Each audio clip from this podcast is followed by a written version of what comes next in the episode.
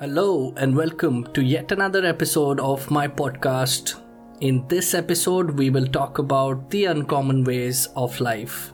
Also, because we are at the end of the year, this will be the last episode for this year, 2022. Next year, I'll come up with more interesting content. And while at it, if you're liking the content that I've been creating, please rate it and subscribe to my podcast. So, without any further ado, it's time to have a word with me, Rajive Dhavan. See you on the other side of the intro music.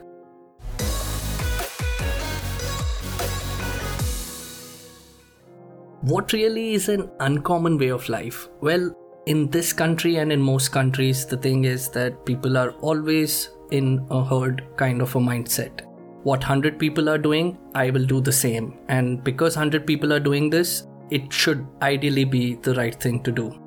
But those few people who break the curse, break this herd mentality, and think in a contrarian fashion, move away from the herd, are generally labeled arrogant.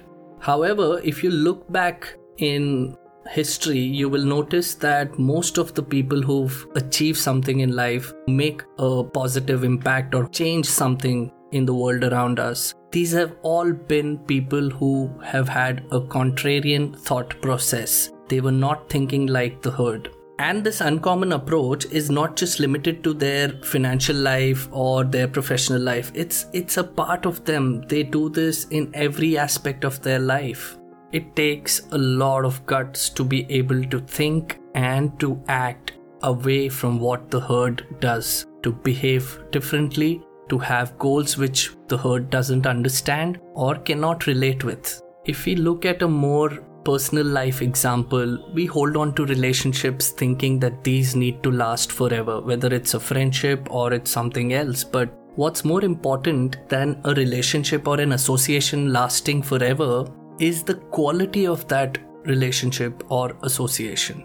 For instance, it doesn't matter if a friendship lasted only a few years, but what matters is was it full of life in those few years? Was it impactful positively in those few years?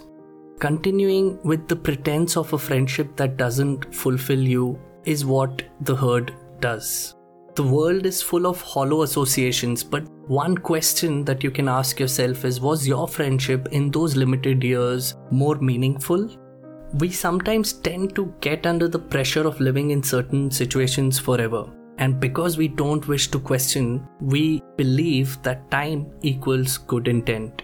We've been with people for a long time, so they would have the best intentions for us. Comfort zone and routine are the pills we pop. This also stems from a sense of deep fear. We believe that the moment we think about an uncommon way of leading our life, it will become fodder to gossip mills.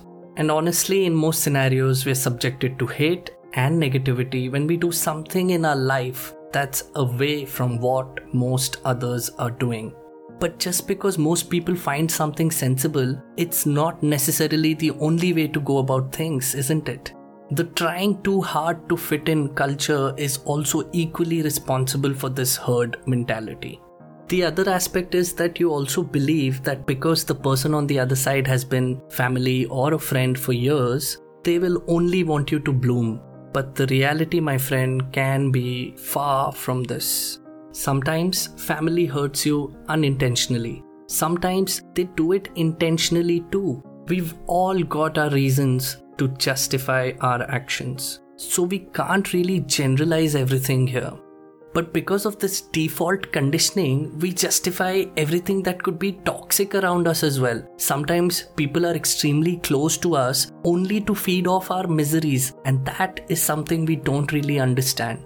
Some of our closest people, for instance, will be rooting for us and happy for us until they realize that we've broken the glass ceiling and we're moving beyond them. In their head, all of a sudden, we become competition. And most people don't like their competition to succeed. The irony of life is that we are born with default settings, and these settings are based on the best and worst that our parents have experienced. That's what they impart to us. If they were unsuccessful in some aspect of their life, they are certain that it's bad for us as well. but no single person can be blamed for this. It's typically the societal conditioning that is mostly responsible for a scenario like this. However, despite the risk of coming across as arrogant, some of us are able to break the curse, question the default setting, and even change it because that's the only way to reach our maximum potential. Another common thing that goes around is choosing to disagree with somebody who's older than you would showcase disrespect. Now, that is a thought process that needs to be relooked at for sure. We've seen tons of examples around us, we've read about them that age has nothing to do with maturity or knowledge. And a lot of times, because of this conditioning, we also end up being okay with the idea of a narcissist elderly person around us, or even somebody who's of the same age, but they are narcissist in their approach. Everything revolves around them, everything is for them. They would provoke you, and then you end up doing stuff, and then they play the victim role. They promise you that they would improve, they would change, but all that is an act so, all this happens around us, and we do not really know how to get rid of this toxic culture. Now, we are all human beings, we change with time, with experiences, and we are not perfect. We make mistakes, we go wrong, we make blunders. But how is it that some people in our lives are treated as the most perfect people who can never go wrong? These could be parents, these could be people who are uh, your relatives or or even friends who've been around you for ages how does a relationship or the time that you've spent with somebody guarantee that they were never toxic and could never become toxic in the future marriage is the other aspect of this a lot of people who are older to us would always say that there's a certain time to get married because you don't want to be too old that your kid barely gets to spend time with you. That could be an apt logic for some of us, but not for everybody. It cannot be an umbrella statement or a piece of advice that would set for every single person. Some of us are not ready to get married. Some of us are not ready to take up a job because we are probably made for entrepreneurship. Some of us are not ready to have kids because deep within we know that we would be lousy parents. But we go ahead because of the pressure of the elderly and our peers. While I don't know anything about parenting, I know for a fact that the world that our parents grew up in doesn't exist anymore. So I'm not sure if the same parenting concepts will hold good today. At least some of these will need to be relooked at. For instance, there were no mobiles or the internet when our parents were growing up. And the kind of negative impact that these two things can single handedly have on a child's well being is beyond one's imagination. Generalization is probably one of the biggest wars that we have to fight. The problem is that what we don't understand, we are very quick to come to a conclusion that it might be wrong, bad, or negative.